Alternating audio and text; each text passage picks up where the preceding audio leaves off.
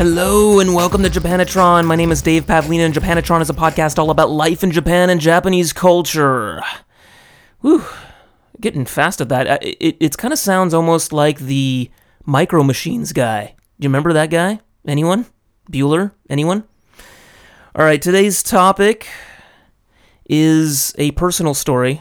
It's storytelling time on Japanatron, once again. And really, the only thing that makes this about Japan is the fact that I live in Japan and that this happened in Japan. So there are some cultural things along the way. What happened to me? Uh, long story short, let's let's jump right in, shall we? I had a little bit, not a little bit, a fairly serious medical emergency situation recently. And what happened? Let let's let's start. Let's set the scenario here. So this was on a Friday. Okay? Everybody loves Friday, right? Happy Friday. And I had scheduled my annual health check on this particular Friday. In Japan, you are required if you usually work in some normal company. There probably are some exceptions, but for the most part, you work in a company, every year you got to get a health check, a physical, and the company covers it, blah, blah, blah. It's their whole socialist medicine thing. Now, what I like to do is I always like to schedule this on a Friday afternoon. And the idea here is to do it as late as possible in the afternoon that the clinic offers. And it's around like 1:30 or so. By the time I finish, mm, there's like an hour and a half, maybe 2 hours left in the workday. Why go back to work, right? Just, you know, by the time you get back to the office from the clinic, the workday is essentially over, right? So I schedule it late on a Friday, as late as possible, and then just sort of call it a day. And my office doesn't seem to have a problem with this so far. I don't really bring it up. But mm, do I go back to work after a late afternoon health check? No, I do not. Okay. Am I a lazy American? Possibly. Yeah, you can you can accuse me of whatever, but fine. So okay, I go to my health check on a Friday afternoon.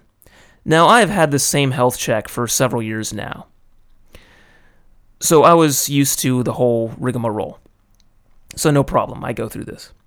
Now, of course, I don't eat all day. You're supposed to fast, right? It's a physical. That's the way it is. So I hadn't eaten.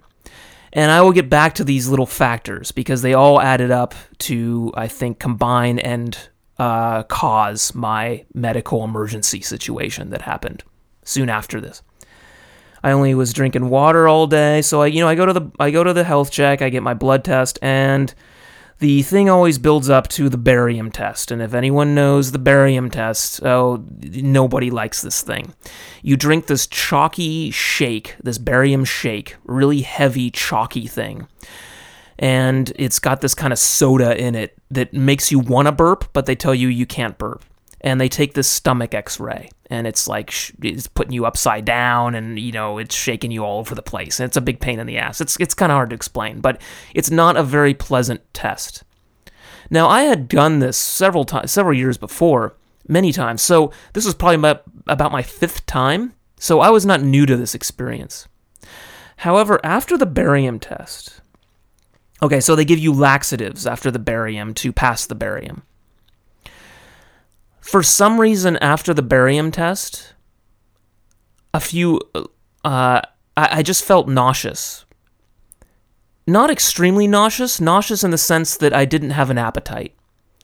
Normally after the after the health check, I will eat a large lunch because I've been starving myself all day. I have quite an appetite, right? For some reason this year after the barium, I just did not have an appetite. And this was kind of a bummer because across the street from the clinic, believe it or not, is a McDonald's. now, it seems kind of funny to gorge on a Big Mac supersized meal after a physical. However, here's my argument on this I've been starving myself all day. I didn't eat breakfast, I didn't eat lunch. So I'm having a late lunch now. Why not? Why can't I have a 3,000 calorie Big Mac meal, right? With a shake and all that. However, this year was different. It was unique. I I tried to eat. I got some like soy joy, you know, those little like granola bar things. I, I just could not eat. So I went shopping instead. I just walked around Akiba, Akihabara. It was getting around time to go home, and I was feeling a more nauseous, kind of dizzy, almost like I was like kind of like gagging, like like ugh, like just like the need to throw up. And I had to take it real slow going home. I was going because this was around rush hour. So it was pretty much stand standing room only on the train. So I was standing and the you know the shaking of the train, the motion of the train was getting me even more nauseous and I did not want to chuck on the train. Very embarrassing. So I would get off at the station, sit down, maybe drink something, take it easy and then give myself a few minutes and then the next train or so comes around, get up on that one. One station over, take get off again. So I was just doing this, this station by station thing. I really wanted to sit. However, as as a white guy, well, white doesn't really have anything to do with it, but as a guy, I'm not old. I, I can't like ask an old person to give up their seat for me or a pregnant woman. Hey, pregnant woman, I don't feel so well. Can you give up your seat for me? So I, I can't ask someone to give up their seat for me, right? I, I was not going to do that. And a side note also, I'm always very, um, very sensitive about what Japanese people think about foreigners. And I don't want to be the foreigner that chucks on the train or is an asshole and asks the pregnant woman to give up their seat. You know, not that our image is really all that great. It's not. it's not all that great of an image, but I, I don't want to ruin even it, it even further. So I'm sitting, you know, taking it easy, station by station, and I was really considering getting a taxi. I was like, man, should I just taxi it all the way home? That would just, you know, that would take, you know, I was just, maybe I should just get a taxi to a hospital. How bad is this? So I was feeling kind of nauseous. The problem with the taxi was I'd be stuck. I'd be sitting in the taxi, and if the motion of the taxi was getting me sick, I would probably chuck in the taxi. And it's not easy to get out of a taxi. Whereas with the train, I'm like, oh, just a few more seconds, I'm at the next station. And I can get out at the station, the motion stops, and I can I can do it station by station like that. A taxi, I'm stuck. And I wasn't about to ruin again the image of the foreigner. I didn't want to be the foreigner that's gonna chuck in this guy's this taxi driver's taxi. You know, because they are pretty clean. So the other thing is, it was a summer day, so I was sweating and it was hot. That wasn't helping either, and this was making my nausea even worse. So I was really my thought was I would got some stomach bug from the physical, probably the barium, some bad batch of barium. Who knows? It took away my appetite, and now I was nauseous. And I was trying, you know, I was drinking some sports drinks, drinking water trying to stay hydrated because I know that when you get a stomach bug, you get the diarrhea, you get the nausea, and you got to stay hydrated. Okay, so I was making that a priority. Finally, I got home. I got to my station. The walk back home was actually not too bad. I took it easy and the walk was fine. What was really making me more nauseous was the, the motion of the train. So finally, when I was at my home station, that was over. I finally got home. Okay, and it was not getting any better. As you might have guessed, I was still nauseous. I hadn't thrown up yet, but uh, you know, I, I had diarrhea. I had no appetite, and I was not in a good, uh, not in good condition. Amazingly, I went to bed, fell asleep, woke up maybe around 2:33 in the morning, still very nauseous, getting worse, sweating, dizzy, I'm trying to stay hydrated. I give those soy joy bars, another shot, just cannot eat them. And I, this was probably around maybe 5, 6 a.m., probably around 6 a.m. Saturday morning. Okay. I, I, I'm just hanging out by the toilet, liquids coming out of me. Still hadn't really thrown up. I walk over to the clinic that is literally like right next to my house. It's like a one or two minute walk. I knew they weren't open, of course, but I wanted to look to see what time they did open because I'm like, man, I need something. Uh, this is killing me. I need some help. And they open at nine. So I got maybe around three hours left. And I'm like, oh my God, I gotta make this three hours to kill. The fuck am I gonna do? So I'm just hanging out in the toilet room, just sort of sitting down on the floor, and I'm sort of dry heaving, which is hell on earth, as anyone who's dry heaved can attest to. And you're you're just you're just like kind of chucking, you're vomiting, but nothing's coming up, and you're just sort of like choking and gagging, and it's just a horrible experience. I'm sweating. I got like a bottle of sports drink I think I had gotten, some water. I don't remember what it was and I'm trying to drink, trying to stay hydrated. And I have my head like on the toilet seat, kind of like off to the side, because uh, it, it sort of supported me and it felt good because I felt so dizzy. This is the last thing I remember. This is Saturday morning. And I'm not kidding. This is the last thing I remember is putting my head on the toilet. I open my eyes and I'm in a hospital room. I'm in a hospital bed. And I'm like, where the fuck? What the fuck? It was like a time warp. I don't know what the fuck happened. Next thing I remember, I'm I'm in the hospital. I'm tied down.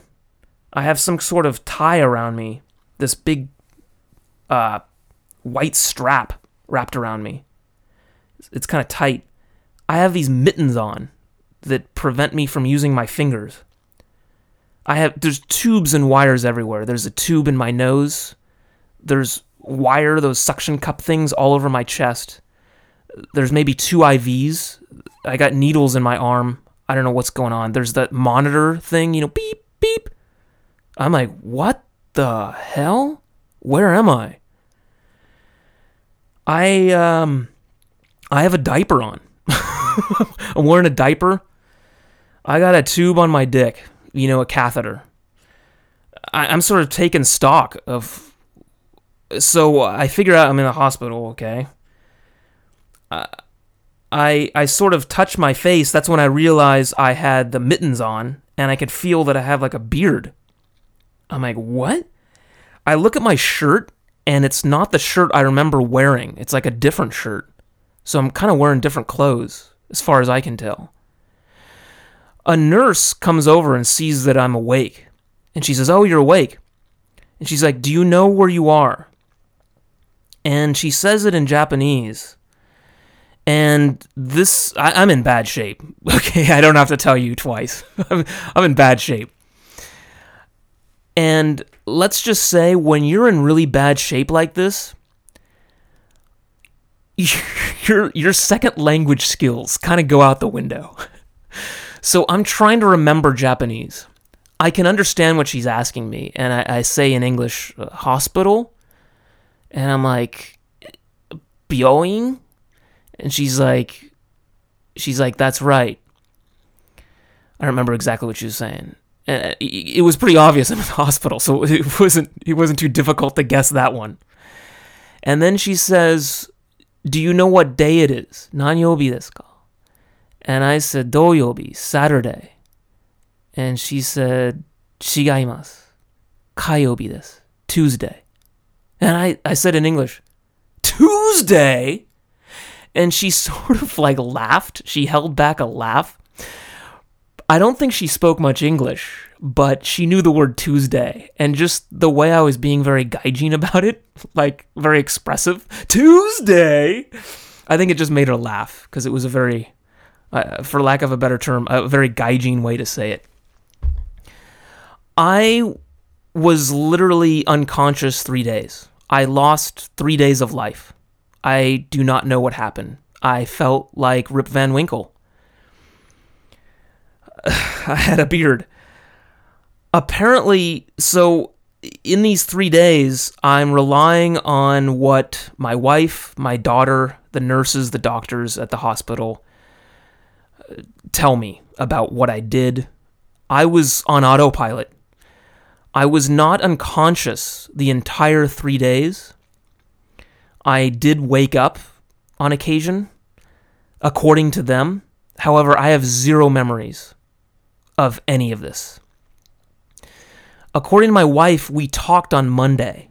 I really have almost no memories of Monday. There's a few, like a dream that you're really struggling to remember. You, you can't really remember this dream. It's f- pretty much lost for all intensive purposes. And you're just really struggling to remember this dream, and I cannot remember it. And I mean, Saturday, Sunday, those are totally gone. Monday, I have these like weird visions. People tell me I did this, I said this and that, and I just have to believe it. And it's weird. It's like I I, I take their word for it and I sort of fill it in. It's a dream you can't remember, and it's scary. I, I lost three days of my life are just missing.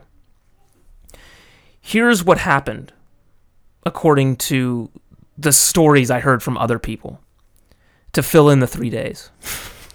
Because now we're at Tuesday already. Saturday morning around 6 a.m., that's the last part I remember.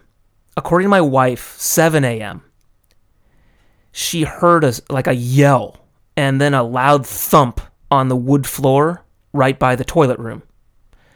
I don't remember yelling but apparently I did. Again, autopilot. Like, ah, boom,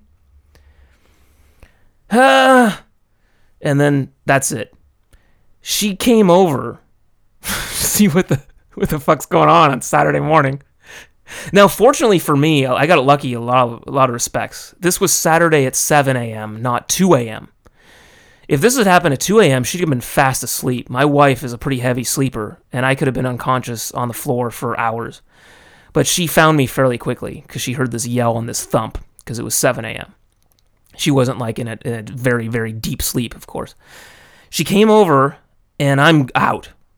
Like Mike Tyson punch out, knocked out. Little Mac had a bad time, had a hard time. I'm completely unconscious. She slaps me. Wake up, wake up, wake up. Nothing. I'm breathing, heart beating, but I am out drunk. I don't know, totally unconscious.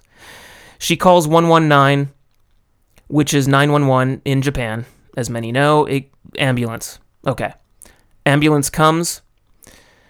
Bunch of paramedics. I have no memory of this, of course. Paramedics come, nee, nee, nee, nee, ambulance, whole thing. They got the stretcher. They slap me again. They try to revive me. Daijobu desu ka? Daijobu?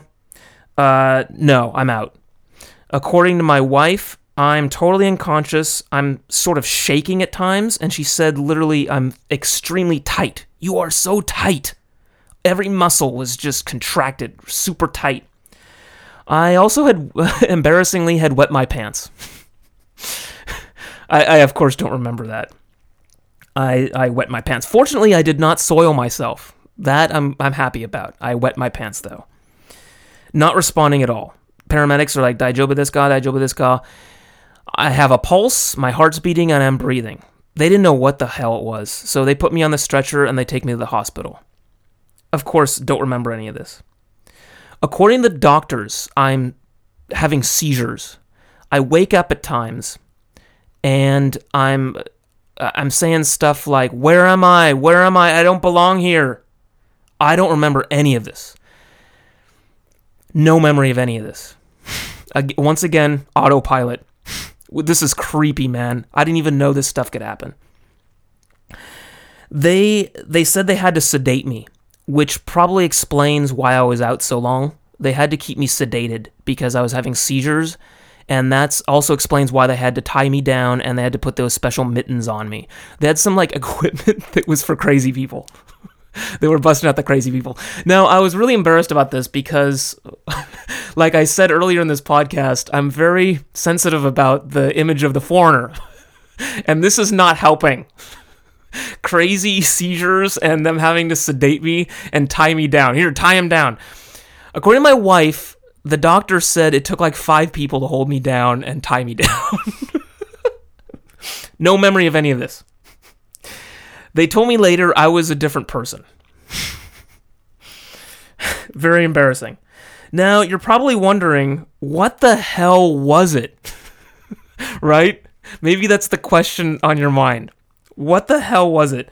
Now, in true David fashion, it's not something simple like a heart attack or a stroke. nothing easily explained, nothing common that everyone is familiar with. No. The condition is known as, and I hope I'm pronouncing this correctly because I'm not a very smart man. It's called hyponatremia. I hope I pronounced that right. In Japan, in Japanese, it's te natorium kesho, which literally translates. I like the Japanese because hyponatremia doesn't tell you much. Because what is that? Latin, Greek? I don't know. But in the Japanese version, the, the kanji tells you te means low, natorium means sodium, kesho means blood. Low sodium blood. And that's exactly what hyponatremia is. In your blood, you have sodium, which is an extremely, apparently, I learned this, extremely important electrolyte. And the normal level is 135 to 145. And in certain circumstances, this condition is common amongst um, marathon runners. You're running a marathon, you don't really eat much, you're drinking a lot of water, you're drinking too much water, you sweat a lot, and you lose your sodium in your blood and you don't replace it. Maybe you don't drink. This is why they say you should drink, you should actually eat while you're doing a, a marathon, and you should, uh, importantly, also drink sports drinks like Gatorade in, ja- in Japan, you know, stuff like Pocari Sweat, Aquarius, blah, blah, blah. Um, so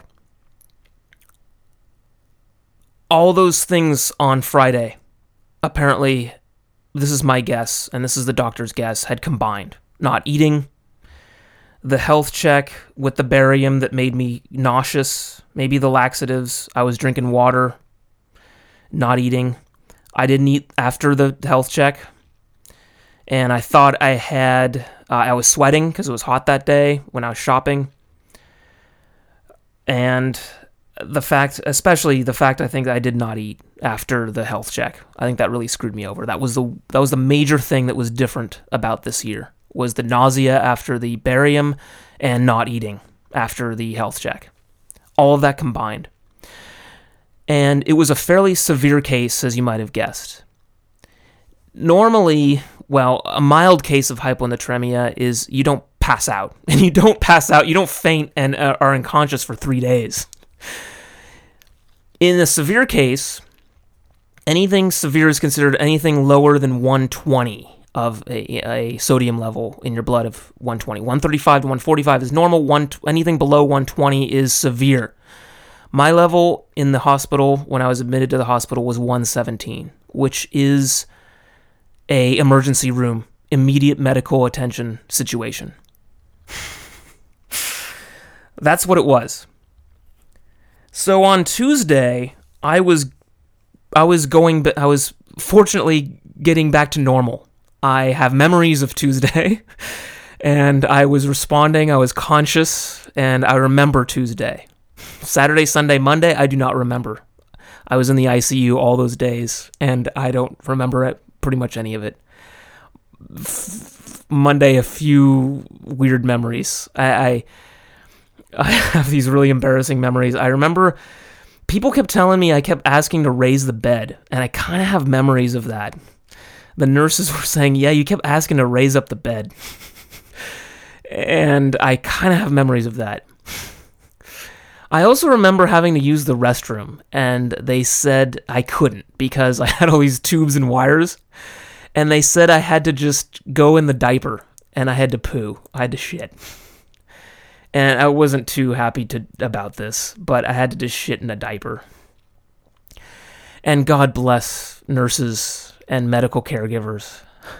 I have newfound respect for them. uh, because this nurse, you know, she had to she had to clean me like a baby. really embarrassed about that, but that's the hospital. Fuck. Okay, so Tuesday, my Japanese skills are slowly returning to me. And like I said, it is real difficult to speak a second second language when you're in a condition like this. it's hard enough when you're in normal condition, you know, but when you're in this kind of condition, I mean, not that it really mattered much. I was unconscious for the first three days. So, oddly enough, also another cultural thing. This was an international hospital, and oddly enough. most doctors and staff did not speak English. Now, I'm not going to be a dick about this because this is Japan and I I really want to avoid being the pretentious American. Oh, I'm American, you must speak English with me. I'm an important American, you have to speak English. I demand I demand English service wherever I go because I'm American. no, I don't really want to do this. Uh, my Japanese is not perfect. It's intermediate level or so, but I'm happy with it in, in the sense that I don't have to uh, rely on English. I, I can usually communicate if it's a one on one situation. If I'm surrounded by native speakers chattering amongst themselves, yes, I can get lost very easily. But it like in the case of a doctor or nurse speaking directly to me, I can I can survive. And that was slowly coming back to me on Tuesday. So that was kind of helpful. Uh, so I don't really know, but I, I really don't know what was international about the hospital. Maybe the name. Well, the fact that actually it was an international hospital in the sense that it was it was founded by by Americans, I believe. Um, but besides that, uh, there wasn't much international about it, except me. I was sort of the lab experiment, maybe. So I was trying to be on my best behavior, speaking Japanese, and I was getting back to my old my old Genki self. Okay, so on Tuesday I was transferred to a normal hospital room. And I was wheelchaired over and they gave me a CAT scan. And this made me nervous. Why are you giving me a CAT scan? Well, one of the major side effects of severe hyponatremia is brain damage, which explains why I had no memories for the last 3 days. And one of the scariest things is when you pass out, the pressure from lacking sodium in your blood, being overhydrated or whatnot, or having an electrolyte imbalance like that, that severe, is it can cause brain damage. And this is the scary part. So they do a CAT scan to, to, uh, to check for brain damage. Now, I, like I said, I'm not a very smart man, so this was really fucking scaring me because, you know, I, I can't afford to lose any more brain cells. Okay, so I'm transferred to this hospital room and I'm waiting on the CAT scan results. It's a very, very nice room. I was impressed. God bless you, Japan, and your healthcare system. Not that the U.S. has shitty health has shitty healthcare or shitty hospital rooms. If you listen to the episode I did on healthcare, I talk about the experience with my daughter getting very ill in the U.S. and she was hospitalized for two nights. Uh, so there's not really much difference there, but the, the room was very, very nice. It was, however, boring. I really only had my uh, iPhone. Okay, which is fine, fair enough. I, I don't want to dwell into, to dive into this like first world problems. Oh, I'm so bored. I only have an iPhone. you know, other people in other places in the world have it far worse than this. Okay, I was getting top notch healthcare. Fine, it it was boring. Another thing to note, which is a big difference between uh, what my daughter had in the US versus me in Japan in the hospital, was the food was fucking amazing. I mean, oh my God. My daughter's food in the States was pretty crappy. It was around like airline food quality, but the, the Japan food, wow. Man, it just goes to show yes, Japan is a food loving, it's a foodie culture. I've talked about this a lot before, and I have complained about this. You know, on the TV, they never shut up about, about the food. But my God, they really pride themselves on their food. And it doesn't matter if you're in a hospital or an airplane or whatever, they really, really take their food seriously. They they take it very seriously. And this hospital food was amazing. I was like, damn. you don't expect much, you know? You're like, oh, hospital food, you know, how good can it be? You know, it's not, there's not like a gourmet chef back there making it, or is there? I don't know, man. Wow. God damn, Japan. well done, dude.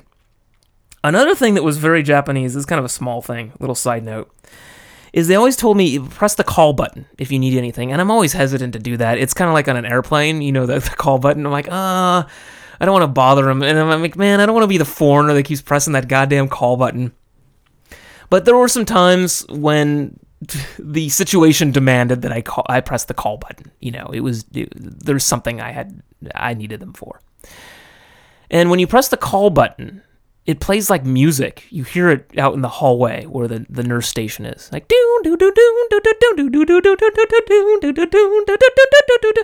and you hear this going over and over again, playing over and over again because, you know, other people in this ward are pressing the button.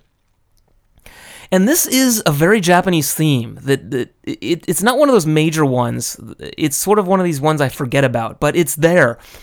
When the school bells in the neighborhood ring, they don't just buzz I remember growing up in the States, that's what it was. It was just a buzz, like a fire alarm. A very, it was cacophony. And that's all it is. It's just a buzzing, ringing symbol, uh, sig- signal. In Japan, they always mix music into it. I don't know, some kind of classical music or something. And you hear this a lot in train stations, schools, buses, hospitals. And the nurse call button was was no exception. It played this like classical music Tony thing. And yeah, it's very Japanese, it's cute, and yeah, not only are they a food loving culture, but they're a music loving culture. They're very, very into music, especially classical music. They have they pride themselves on their classical music scene and they build it into their their nurse call buttons and, and their signals and whatnot. So you hear this a lot when you visit Japan. And it's not one of those things you really notice right away, maybe. It's it's kind of there in the background, but but look for it and and you'll see it. It's there. It's kind of interesting.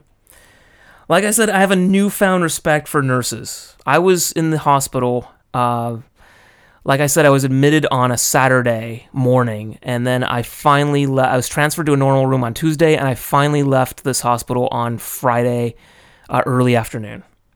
And man, I have new respect for them. And, and at times, this whole team came in. I felt very special and I didn't know if they did this for everybody or if it was just because I was a foreigner. They're like, hey, we got this zoo animal in our ward. Hey, check this guy out. He's he's a white dude. we got this experiment, you know. Hey, everybody gather together. Let's check this guy out. I don't know. I felt a little self conscious, you know. And because, you know, they're all native speakers, of course, and they sort of gang up on me. Like, how are you doing? And I'm like, ah, Genki, Genki this, arigato gozaimasu. And I didn't really know what to say. I, I felt very special though. And I hope to God that, yes, they do that for everybody in the hospital. Because when my daughter was in the U.S. hospital, yes, they, they, they did that too. They the, sort of the whole team came in and checked in on you. So I'm I'm hoping that's just an everyday hospital thing, and that it wasn't just because I'm a foreigner. Most of the week in when I was recovering in this normal hospital room, and fortunately, I was getting, you know, was getting back to normal, still kind of dizzy a little bit and whatnot. I, I had still had an IV, so I was walking around. I fortunately I didn't have to wear like a hospital gown. I was sort of in my pajamas, but wherever I went, I had this IV hanging off me on this cart, and I had to sort of push it around. I felt very much like an old person. and the highlight of my day was asking the nurse if I could go down to the like the gift shop and buy some drinks. this was the highlight of my day. We went in the elevator together, and the nurses had to escort me anywhere and everywhere. Other than that, it was kind of like prison. I had to stay in that hospital room because of the IV, and I also had this monitor thing that was checking my blood oxygen level. For some reason, that was really important. So they're checking my heart rate and my blood oxygen level. They also were taking a lot of blood tests to check how my sodium level was recovering. Now, the thing, the reason why I had to be in the hospital so long, a full week, was they can't just dump a whole bunch of sodium into your blood. They have to restore it very, very gradually. And at first I thought, a week? Because they said you're going to be here till Friday. I'm like, oh my God. And I thought, man, is that a Japan thing? Because in the US, they'd probably just give me like a, a salt lick, some salt tablets. You know, here, suck on these Alka Seltzers and get out of here. I don't know. And, and send me home. And I thought, oh man, you Japanese, you guys always fail on the side of safety, making making me stay here for a week. I don't need to stay here a week. I didn't say that, of course, but apparently and I don't know. I didn't have a U.S. doctor to ask about this. Maybe I should. My uh, dad's cousin, who I consider my uncle, is a, a doctor. I should ask him. But uh, according to the Japanese doctors at the hospital, they had to restore it very gradually, and that's why I had to be there for a whole week. I had to be on an IV for a whole week. So I was just surfing the web on my iPhone, reading Wikipedia about uh, hyponatremia, this whole thing, learning about it, catching up on work emails, whatnot, you know, emailing coworkers about about it. And finally, I got through the week and I was discharged on a Friday. And I think about this I think about this a lot. I have a fairly prominent scar. Uh, I had some scars that fortunately sort of healed from all the needles that were poked in me. Oh, another side note: the CAT scan came back normal. Thank God, because I, I I really can't deal with brain damage. Hey, welcome to Japanatron. Uh, so I, I think about this a lot. I had never heard of hyponatremia, and I have this scar from where when I was in the ICU, and there's a fairly large needle stuck in my wrist. I don't know what that was, but I think, um, according to, to my wife, and I think the doctor told me too, they were feeding me this way for the three days I was unconscious. Uh, there was a needle, pretty big ass one, stuck in my wrist of all places, and I have a scar there, and that has not healed. And I look at I look at it and I think about this a lot, it really had a profound impact on me. I mean, what if I I I unfortunately, and you might have gathered this from other episodes, and I, I'm working on this. I'm sorry. I can be cynical at times, and I'm sorry about that. But I often have a very cynical impression of society and whatnot. I, I walk to and from work in a very, very large city, and large cities suffer from that kind of coldness, that antipathy for your fellow human being.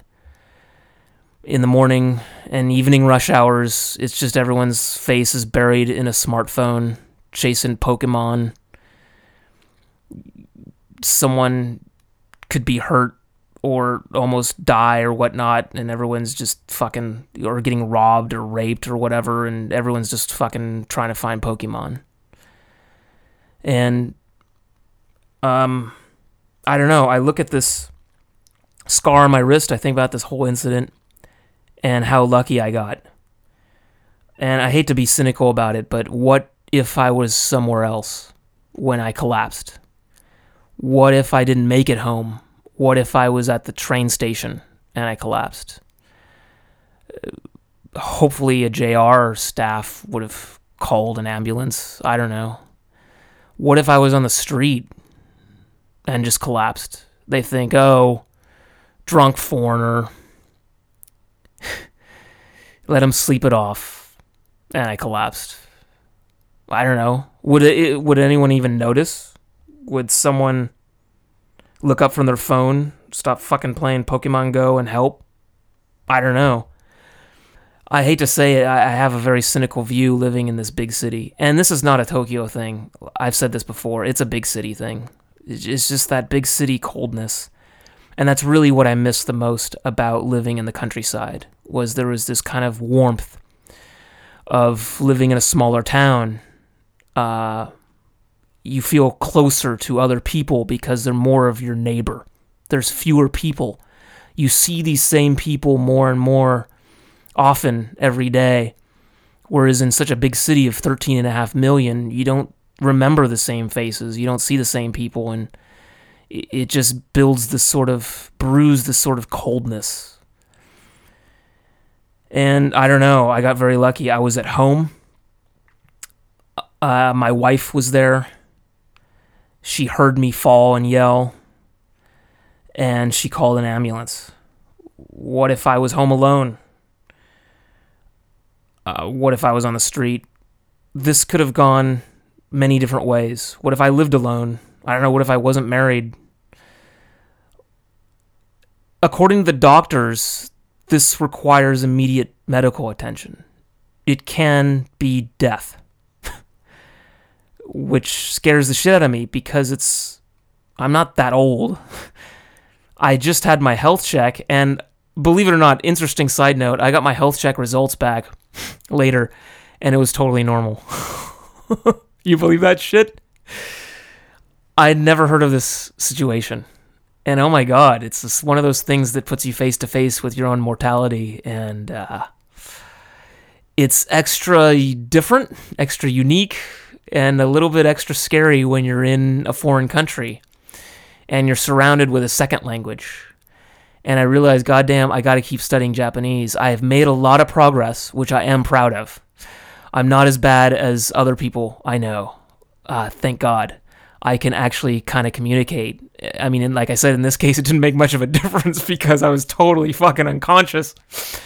But thank God I had that Japanese health insurance card in my wallet, which I keep with me at all times. Another thing, a change I've made is the big the hospital I, I stayed at. Um, I now keep the card for that hospital in my wallet now. I, I didn't before. I, I used to just keep the, the national health insurance card, which is the more important one, of course. Uh, so if if there's anything you want to keep in your wallet, keep that. I'm telling you, do not leave that at home. Keep that with you at all times in your wallet. Okay, there's my tip of the day for life in Japan do not leave your home without your health insurance card. If you have some weird health emergency and you collapse on the street, they can look in your wallet and they'll find your Japanese health insurance card and you'll get taken care of.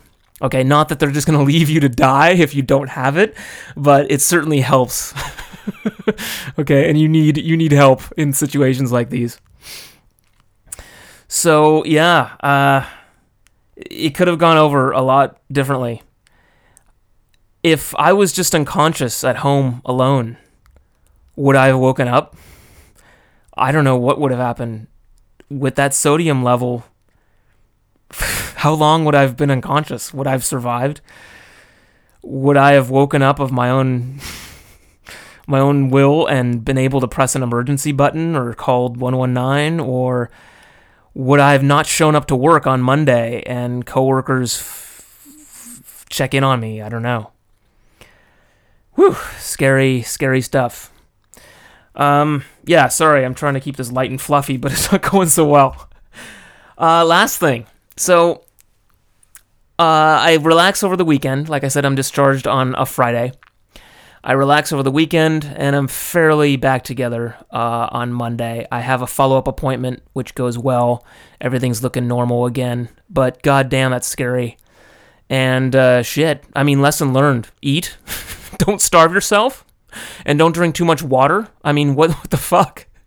Going forward, that's how I avoid this. But Jesus, who knew? yes, you could almost die by not eating, having some crappy barium, and uh, and drinking too much water. Wow, be careful. Um, so I uh, I have a morning appointment on a Monday, and then I go to work. I decide to do a half day at work to try to uh, get uh, back into the groove, adjust, readjust back to work. So I walk back into work, and you know, it's one of these things I kind of don't look forward to. You know, you've been in the hospital for a week, and most of the your immediate coworkers, the ones you're closest with, like HR and stuff, that know what had happened. I had emailed HR, of course, and told them what was going on, and you know, kept them uh, informed on the situation. So the office manager, the HR manager, they come up to me. They're like, "Oh my god, are you okay?" I'm telling them the story, And I'm like, yeah, unconscious three days, man. Three days of life. Rip Van Winkle. Scary shit. Who knew? Um, so uh, I got very good at telling this story. Let me put it that way. And a lot of people ask me, man, you okay? You know, and people kind of keeping back from me, like, is he all right? what happened to this guy? You know, and my arms, my arms look like I was a heroin addict. They're all like needled up from all the blood tests and whatnot. So it was kind of embarrassing. And, you know, I was taking it easy. And, and people, fortunately, were, were giving me some space you know, they had known what happened. Of course, though, you can't just inform and broadcast to the whole office. Uh, there was not, I don't think there was no mass email sent to the whole office just saying what had happened to me. I guess to protect my privacy. So it was kind of funny. So a lot of a lot of coworkers obviously did not know where I had been for that week, and they assumed which is a fair assumption that I had been on vacation. So I'm in the break room, and a coworker comes up to me and says, um, "So how was your holiday? Did you go back to the states?" I sort of laugh, and I'm like, "No, um, I wasn't on holiday. Uh, I was actually in the hospital for a whole week." And they're like, "Oh my god, really? You all right, man?" you know. So there was a lot of um, there was a lot of that. You okay, man? type of talk. Uh, so there's a lot of that, which, yeah, you got to adjust to. so, so I got very good at telling the story, and uh, it, it sort of helped me. It actually did help me telling the story to coworkers and and them getting their their sympathies and their feedback and whatnot, and and their you know their thoughts, and it helped me. Um, it helped me adjust back to work. It helped me cope with these thoughts and these fears like i said when i was just I, I, keep thinking about it it just keeps popping up in my mind and that's a major reason i made this podcast was i think talking about and telling this story has helped me uh, cope with it and maybe deal with it but yeah i mean i go to bed at night sometimes and my dreams just sort of waver into this this sort of thought, like, man, that was almost death. and uh, yeah, I mean, when the when the doctor told me, you know, I don't want to scare you, but this was a, a severe case and it required immediate medical attention. And you got lucky. The fact that someone, your wife in this case, called called the ambulance for you uh, because uh, if it didn't go down so well, it might not have ended. It might not have ended as as well for you. Um, wow, but I don't know. I I don't know. I, I guess what I'm saying is, uh, take your uh, health insurance card with you. Don't drink too much water if you do a marathon. Eat, eat good meals think about your health a lot because health health is the most valuable thing and uh, yeah love your neighbor because you might rely on your neighbor uh, to uh, the one playing pokemon on the train you might rely on some stranger to uh, call the ambulance for you someday um well, with that note, I don't know. I don't know how else to end this on a happy note. Sorry about that. But I hope you enjoyed my story. And I don't know, maybe you have maybe you have a uh, an experience with hyponatremia too. Please let me know. I'd love to I'd love to share. Maybe I should start like a uh, support group victims of hyponatremia in Japan. dot com some kind of forum we can we can discuss about our our cases with hyponatremia in Japan. Te natrium kesho. There's your word of the day. All right, take it easy, man. Eat eat a good meal. Watch your sodium level. You know, and it is funny. Uh, my parents were telling me, uh, how could you have low sodium in Japan? I mean, if anything, J- Japanese food is known for being so goddamn salty with the soy sauce, the fish, the ramen. You name it, they load their food with salt, and they do. And how the fuck did that happen?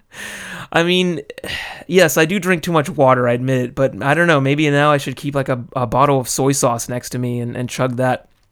I have been making some changes and uh, drinking sports drinks a lot more often. That is really what the uh, doctor told me. Eh, you know, instead of chugging water all the time, mix in some sport drinks because that'll help you a lot with the uh, electrolyte levels. So there's my other advice.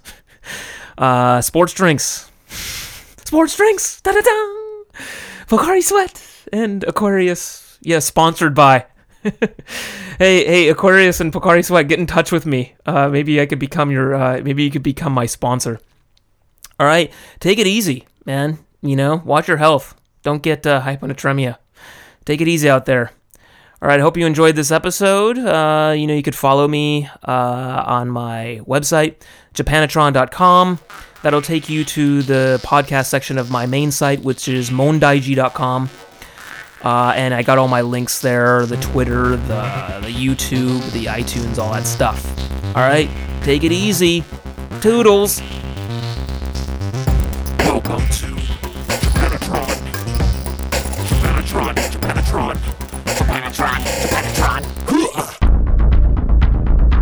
Have received this transmission from the Comedy Podcast Network.